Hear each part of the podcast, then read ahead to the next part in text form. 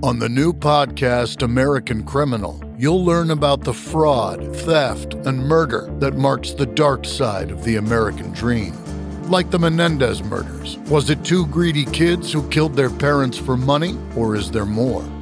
Listen to American Criminal wherever you get your podcasts. Hello and welcome to This Day Rocks from Vintage Rock Pod, the ultimate classic rock podcast. I'm Paul Stevenson. Thanks as always for hitting play. Now, today is September the twenty-second, and before we celebrate a legend's birthday, let's look at some of the events that happened on this day in rock. Back in two thousand five, Led Zeppelin legend Jimmy Page was made an honorary citizen of Rio de Janeiro for his work helping local street children. He opened Casa Jimmy in nineteen ninety-eight and has helped over a thousand children, families, and young mothers in the region. And on this day in nineteen eighty-five, the first Farm Aid concert was held in Illinois. The lineup on the day included Johnny Cash, Bob Dylan, and John Fogerty.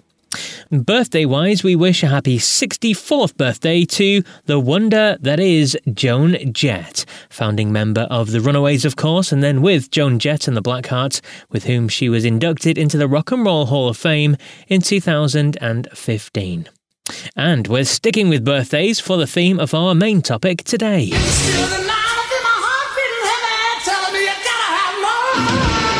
born on this day in Saltburn by the Sea. That's the full name of the town, Saltburn by the Sea. In nineteen fifty-one was Mister David Coverdale himself, the legendary vocalist who's best known for his work with Deep Purple and Whitesnake, of course, and a short-lived collaboration and album with Jimmy Page, let's not forget that, is turning seventy-one years old today. I was lucky enough to see him on tour with Whitesnake earlier this year, the farewell tour here in the U K, and it's fair to say his voice was struggling somewhat, so it wasn't a big surprise to see him cancel the North American dates. But he didn't pretend about it, he knew about it, but boy, he was ever still the brilliant showman. Now, with me to talk about David's legacy is Nate from the Deep Purple Podcast.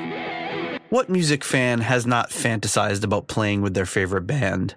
Or being plucked out of the crowd and put on stage to replace somebody who wasn't able to perform. What music fan hasn't imagined fronting one of the biggest bands in the world? Now imagine you're a young twenty-two-year-old David Coverdale in nineteen seventy-three. You're working in a small clothing shop, and on the side you're playing small clubs with your band, singing to small crowds. You're looking to audition for new bands and you see, hey, Deep Purple's looking for a new singer. And arguably at the time, they're the biggest band in the world, but you figure, what the hell? They're asking for a demo tape and a headshot. You find a cassette of you drunkenly performing some songs. You send that in with the only photo you have available, which is one of you in your Boy Scout uniform that you get from your mother. And you wait. You don't have to wait too long until you're invited for an audition, and hey, you get the part. You're now the singer and possibly the number one band in the world at the moment. Most people would struggle with that level of fame just falling right into their lap, but David Coverdale doesn't struggle. He gets the job, and uh, within a few months, he's in the studio recording a new album. Then he's out on the road, and just a couple of months after the release of that album, Burn, David Coverdale finds himself on stage in front of what's debated to be either a quarter of a million or half a million people at the California Jam.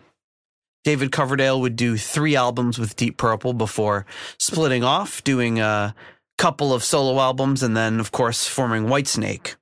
David Coverdale would perform with Whitesnake and record with Whitesnake for a number of years with um, modest success, and then, of course, reaches a point in nineteen eighty-seven with their self-titled Whitesnake album, where the sales of that album are just about the same level as Machine Head, Deep Purple's best-selling album. They both sold roughly nine million copies worldwide. David Coverdale became a huge figure internationally, uh, really broke into the United States, and cemented his legacy um, at that point as an absolute rock superstar. People who had been fans all along, it was no surprise to them, and a, a whole new audience of people discovered him and his music. Uh, he was known as being a, an amazing frontman, uh, a great singer, And of course, just a fantastic songwriter, writing some of the biggest hits of the uh, late eighties. With Whitesnake's uh, future unclear, uh, they're in the middle of a farewell tour that unfortunately had a bunch of dates canceled. Um, David Coverdale's live performances are wrapping up. Um, he continues to uh, remix and remaster some old tracks and get some old material out there. And the evidence is there that he's setting up Whitesnake to continue on without him after he retires. Today is David Coverdale's seventy-first birthday, and he's still a huge figure on the hard rock scene. And his legacy is really going to be that of someone who r- rose up from relative obscurity to becoming one of the biggest rock stars in the world. He has a lot of humility about this and gives a lot of credit to those folks who gave him a chance, but clearly the talent and charisma that he has carried him for uh, nearly fifty years in the music industry and cemented his legacy as one of the greatest frontmen and songwriters in hard rock. So a happy birthday to David Coverdale, and while his performance career is coming to an end, his legacy will continue on for many years to come. A huge thanks to Nate for that. And if you're a big fan of Deep Purple and all its family members, then you definitely have to check out the Deep Purple podcast that he hosts, a great deep dive into every single aspect of one of the greatest hard rock bands of all time. Go and find it on your podcast app right now. But that's it for September the twenty-second. I'll be back tomorrow talking about another big event from this day in the history of rock. But until then, take care.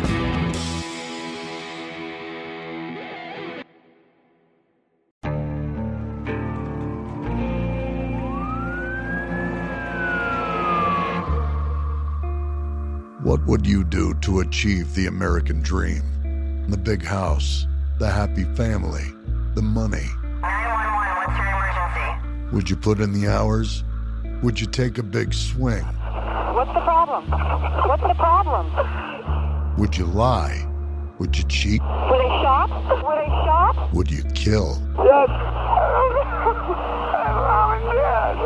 My mom and my dad. From Airship, the studio behind American Scandal, comes a new true crime history podcast.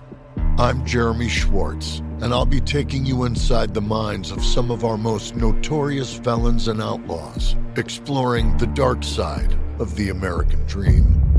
In my new show, American Criminal, you'll meet the picture-perfect brothers who killed their parents, the thief who stole babies, the crypto king who siphoned off billions, and plenty more.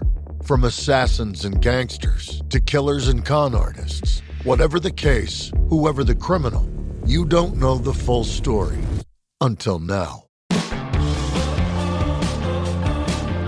Don't miss the debut season of American Criminal, The Menendez Brothers, beginning February twenty-ninth. Listen wherever you get your podcasts, or to get early ad-free access to the entire season first, plus hundreds of other ad-free history podcast episodes, subscribe at into history dot com.